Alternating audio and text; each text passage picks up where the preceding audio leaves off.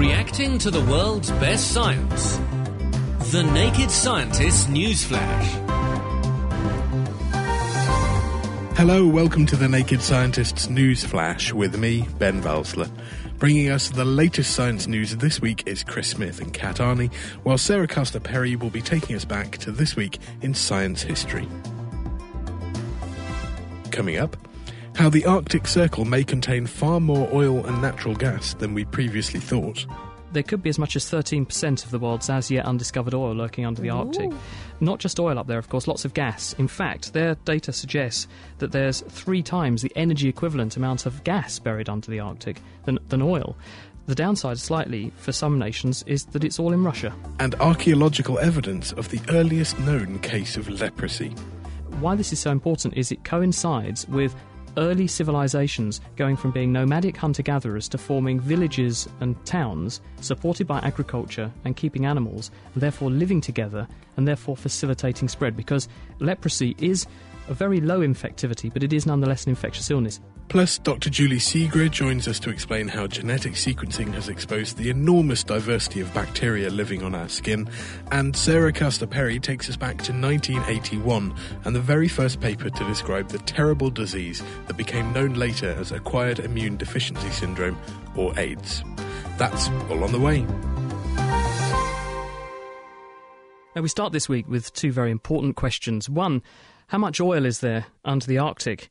And number two, should we even go there to exploit it? There's a paper in the journal Science this week. It's by Donald Gautier, and he and his colleagues from the USGS have done quite a clever modelling experiment to work out precisely how much oil they think is under the Arctic.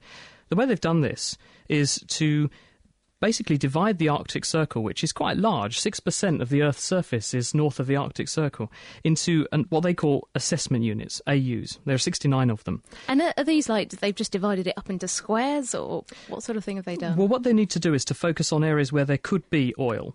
So the first giveaway for oil is, of course, rock. You can't make oil if you don't have sedimentary rock. So what they were looking for was areas which had very dense layers of, of uh, sedimentary rock, in other words, more than three kilometres depth of rock.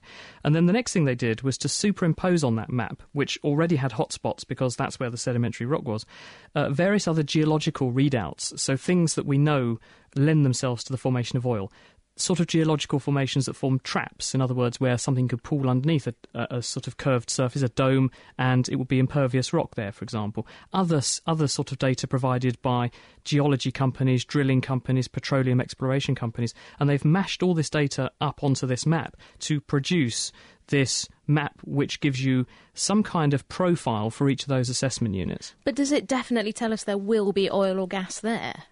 Well, what they then did was to compare each of those assessment units with different regions of the world where there are known oil deposits, and they so they compared the profiles in the areas of the Arctic with the profiles from other regions around the Earth geologically, and said, well, how similar are these bits of the Arctic to these other bits around the Earth? Therefore, how likely is there going to be oil here? And of course, the $64 million question is is there any? How much did they find? well, you're going to have to Can rephrase that. You're going to have to call it the 64 billion barrel of oil question because, in fact, there's quite a lot there. Uh, what they come up with, the numbers they produce, is that there could be as much as 13% of the world's as yet undiscovered oil lurking under the Arctic. Um, the total aggregate amount ranges from between 22 billion and 256 billion barrels of oil. Now, let's put that in perspective. The Earth consumes annually about 30 billion barrels of oil. So that's between one year of world consumption and 10 years worth of world oil consumption annually just buried under the Arctic. But it gets more exciting because not just oil up there, of course, lots of gas. In fact, their data suggests that there's three times the energy equivalent amount of gas buried under the Arctic than, than oil. The downside, slightly, for some nations, is that it's all in Russia. Oops. Uh, so we better stay on the right side of the Russians, or we could have a cold winter. I should think so. So Anyway, that's in the journal Science this week, and uh, you can read it up. We'll put a link to it on our website. Interesting stuff. And now, from one type of oil to another, we always hear a lot about good fats and bad fats, and it all gets a bit confusing. But now, researchers in the US have studied the effects of the ratio of different fats in human diet and their effect on gene activity. What, what, what actually is the ratio? Because fat's fat, isn't it? Well, no, there's lots of different types of fat, and over the past century, century, we've seen really significant changes in our Western diet, including a shift in the ratio of certain fats, for example, such as omega 6 and omega 3 fatty acids. Now, omega 6 fats, they're usually the f- sort of fats found in meat, uh, vegetable oils, and omega 3 fats are found in flax and fish oils. And generally, it's thought that omega 3 fats are kind of bit better for you than the omega 6 fats. Now, many researchers have suggested that this shift in fat ratios is contributing to a lot of bad effects on human health. Things like inflammation, and this is a key player in autoimmune diseases and allergies, and even in things like diabetes, arthritis, and maybe even cancer.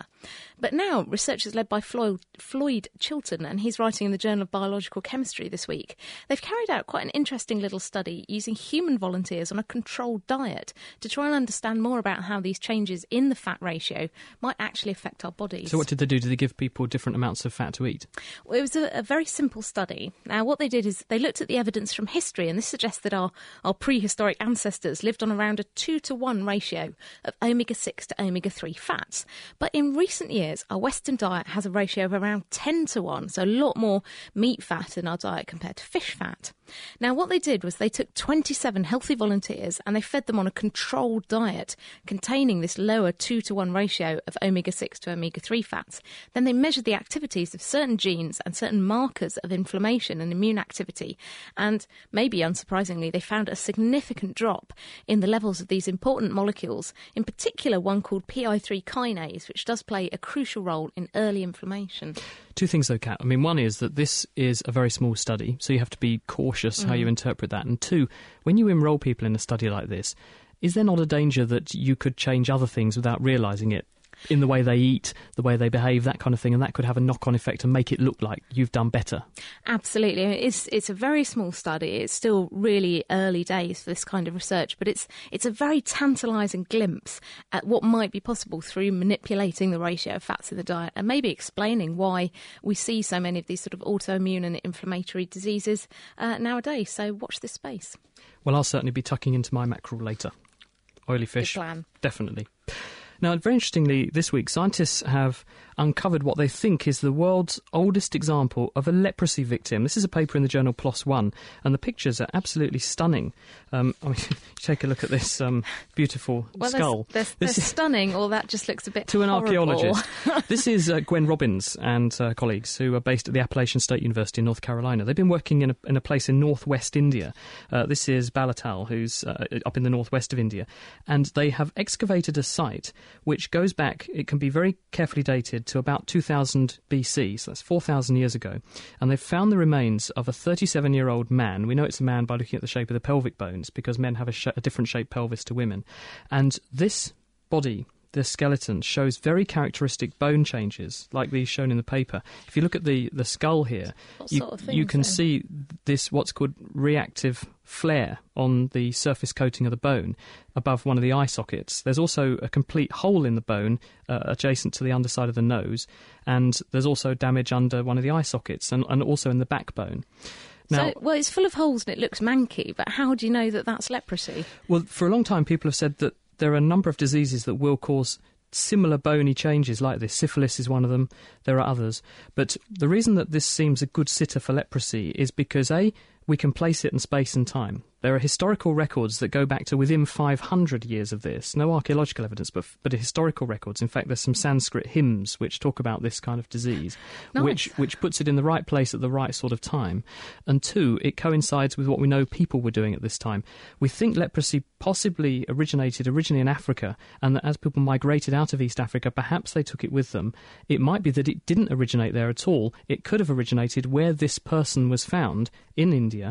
And why this is so important is it coincides with early civilizations going from being nomadic hunter gatherers to forming villages and towns supported by agriculture and keeping animals, and therefore living together and therefore facilitating spread. Because uh, leprosy is uh, a very low infectivity, but it is nonetheless an infectious illness. You do spread it, we think, possibly by respiratory droplets from one person to the next. So it needs people to be in close contact because only a small minority of the population are susceptible. Therefore, you need a big population living together to get enough people spreading it around to keep it circulating. Otherwise, it just would die out.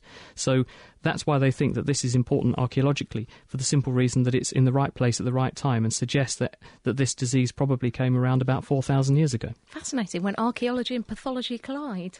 Well, the archaeologists love it because they've beaten the historians for once. Good on them. Uh, so, from uh, from very old things to, to very new things, and uh, we all need new cells created in our bodies, for example, to replace dead or damaged cells that we might have. And they don't just appear from nowhere; they're created by the division of one cell into two new cells, and this process is called mitosis. Now, scientists at the University of Michigan have used a clever laser technique to get an even closer insight into how mitosis works and how it might go wrong in diseases like cancer when cells just divide out of control. So, when you say divide out of control, how does that compare with what normally goes on?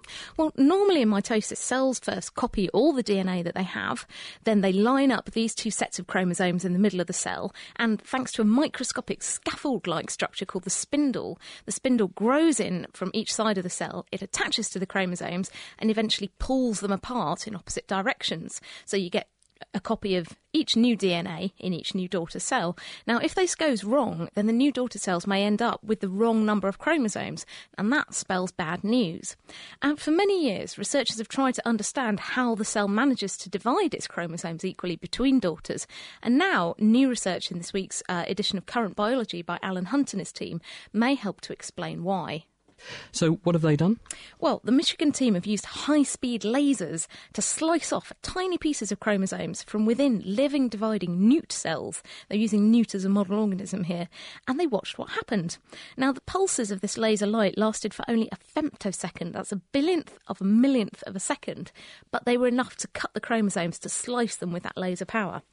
Now, previously, researchers had thought that something called polar ejection forces, which sounds brilliant, it sounds like something off Top Gun, uh, were at work uh, in dividing cells, helping to maintain this tension across the spindle and ensure that an equal number of chromosomes go to each new cell. Now, Hunt suspected that these forces should actually be directly related to the size of the chromosome. So, if you cut off measurable chunks of chromosomes, then you should have a measurable and proportional effect on the pull on the chromosomes, uh, on the spindle. And that's what they discovered. They discovered that these polar ejection forces are also an important physical cue. It's actually the force is the cue that helps cells to control mitosis and the direction of chromosome movement, so making sure that the chromosomes go to the right side of the new cells. Well, that's very interesting, isn't it? Because, of course, one major disease which occurs when genetics goes wrong is cancer. Cancer is a genetic disease. So, does this does this help us to gain insights into what's going wrong with cancer? It's certainly really interesting from a, a cancer perspective because it, it does shed light on how the fundamental process of how cells are multiplying, and also on chemotherapy, which actually works to block mitosis in many cases, many types of drugs. But it also helps us to understand how damage might occur in cancer, how you might end up with the wrong amount or a broken chromosome in cancer cells, and also other diseases, things like Down syndrome, that are actually caused uh, when egg cells divide by the wrong number of chromosomes going into the new eggs, and that leads to these kind of problems. So potentially lots and lots of interest in there. Thank you, Kat. And again, you can read a bit more about that from our website, where we'll put the write up and the reference nakedscientist.com. Now, also in the news this week, researchers have discovered a far more diverse collection of bacteria living on our skin than we thought was possible before. And it turns out that it's not just our good old friend Staph aureus or other species of Staphylococcus that lay claim to our bodily surfaces. And tell us a bit more. Here is Julie Segre. Hello, Julie. Hello. Welcome to the Naked Scientist. You've, pub- you've published this wonderful paper in Science this week uh, about this. How did you go about mapping what bugs were living on who and where? Well, it's really quite straightforward because the skin is so accessible. So we asked healthy volunteers to come into the NIH Clinical Center, and we took something that looks very much like a Q-tip, and we just swabbed the bacteria off the different parts of their body, everything from their forehead to behind their ear to behind their knees to underneath their foot and between their fingers. And then instead of culturing these in the lab, which has been our traditional method for knowing what bacteria reside on the skin, we sequenced the DNA immediately. So there was no culturing. We just looked at the signature of each bacteria by its DNA sequence, and those sequences are unique enough that we could say this is a staphylococcus, this is a streptococcus, this is a corynebacterium. And we found an enormous diversity of bacteria that we really hadn't appreciated before. Because when you put things in culture, of course, there's a, a selection applied. In other words, some things won't grow in culture, so scientists would have missed them before. But by using genetic techniques, you're able to see what we couldn't see before. How are you then going to take that further? What can you tell us about the, the spectrum of bugs that are on the body surface and how they might be linked to various diseases, for instance?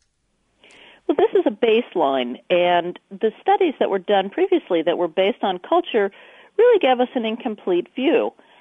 Now, some of these bacteria actually, now that we know that we're looking for a Pseudomonas or we're looking for a Corynebacterium, we can now culture them. And it's the interesting thing about culturing bacteria is it's very hard to know what you don't know, but it's easy to find what you do, what you are looking for. So now we tailor the media for example, a lot of the bacteria live on the oily surfaces of our skin.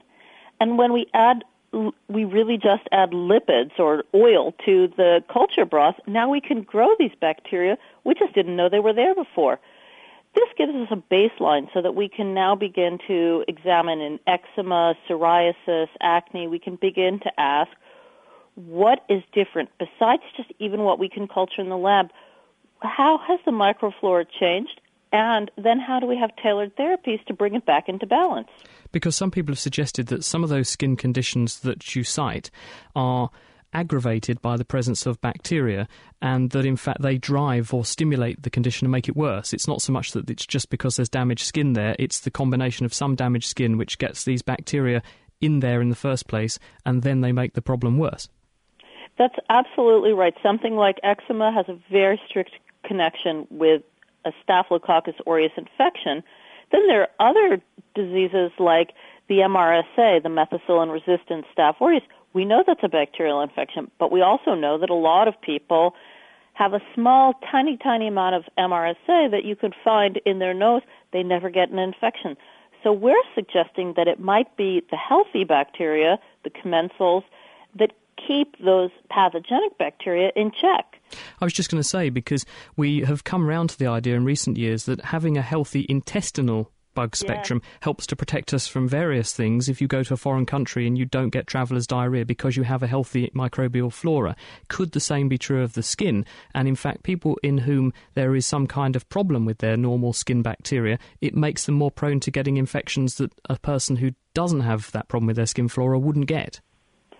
Um, that's such an interesting idea to pursue because it's interesting from the perspective of science. I think that's absolutely right on, and that's where we're going to go with these experiments is to understand maybe why someone has a predilection for de- developing a skin disorder based on a change in their microflora.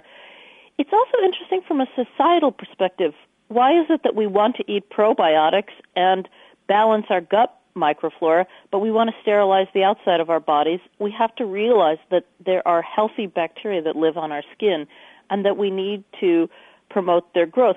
I'm not talking about letting everything grow on your skin. There are a lot of transient bacteria that are bad, and I'm a deep believer in personal hygiene, washing your hands and using soap and all sorts of products. And I, I think there's a great use for all sorts of skincare products, but I think we also need to recognize that the goal is balance. I was just going to say, Julie, um, have you been in the shower this month? No, I'm just joking. but uh, so, so basically, the way forward now is to begin to say, well, how do we tie different bacterial populations to different diseases or lack of diseases? Can we understand more about what's healthy? And in the long run, perhaps we're going to see skin creams that are not designed to abolish bacteria, but to encourage the ones we do want, not the ones we don't. Absolutely. And I think there also are intrinsic changes to our skin. The skin of a baby is not the skin of a teenager, is not the skin of an older person. So we have to understand that these things change with time and that uh, as we change the environment in which we live, we may be altering the microflora. I think these are going to have profound effects on both common and rare skin disorders. Julie, we'll have to leave it there. Thank you very much for joining us. Thank you so much. That was Julie Segre, uh, who is from the National Human Genome Research Institute in the US. She's got a paper in Science this week in which she sets out basically what's living on you. Read the references and find out the facts. All our programs are archived in text and audio on our website at nakedscientists.com. Now we join Sarah Castor Perry to find out what happened this week in science history. This week in science history saw in 1981 the publication of an article that was the first to describe a new endemic disorder of the immune system, what would later become known as autoimmune deficiency syndrome, or AIDS. The paper was published by Michael Gottlieb through the American Center for Disease Control and Prevention, the CDC, and was the first report of a disease that is now estimated to have killed over 25 million people since 1981. Death is usually caused by opportunistic infections that take advantage of the body's reduced immune system, such as pneumonia. At the time the paper was published, Gottlieb was working at the UCLA Medical Center, and the groups of symptoms shown by the homosexual men he examined did not fit any known disease. These included diarrhea, fever, swollen lymph nodes, and thrush infections in the mouth, something which often occurred in patients known to have reduced T lymphocyte numbers. These cells are part of the immune system that seek and destroy invading pathogens like viruses and bacteria. Tests on Gottlieb's patients confirmed they had a very low T cell count. Other symptoms included a particular form of pneumonia, also seen in immunodeficient children, and Kaposi's sarcoma, a form of skin cancer also related to reduced immune function. Since then, many other symptoms have been recognized, since there are many infections that can take hold in AIDS sufferers. Originally, the disease was not known as AIDS. The CDC referred to it by using the names of the associated infections, such as Kaposi sarcoma and opportunistic infections. But by the end of 1981, in the press it was known as GRID, gay related immune deficiency. However, in time, it became apparent that not just homosexuals were affected. So in 1982, the name AIDS was coined and became the official name for the disease.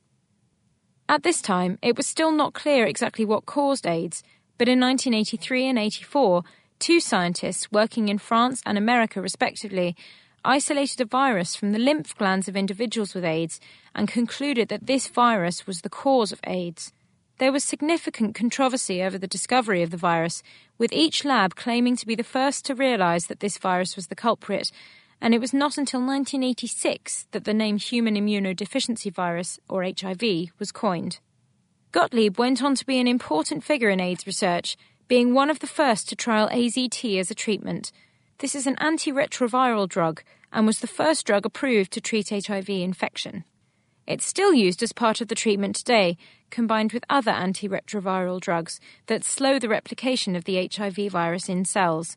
These drugs can prolong life by 4 to 12 years for sufferers. Without them, survival once AIDS develops is only around 9 months. However, these treatments are expensive and so mainly only available in Western countries. In sub Saharan Africa, where around two thirds of all AIDS sufferers live, these treatments are far too costly.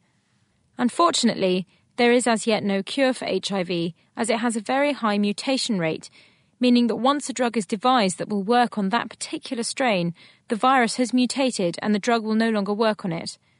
Billions of dollars are spent every year trying to find a cure, but at the moment the best cure is prevention, with global campaigns to increase condom use and centres where drug addicts can pick up clean needles to reduce HIV spread.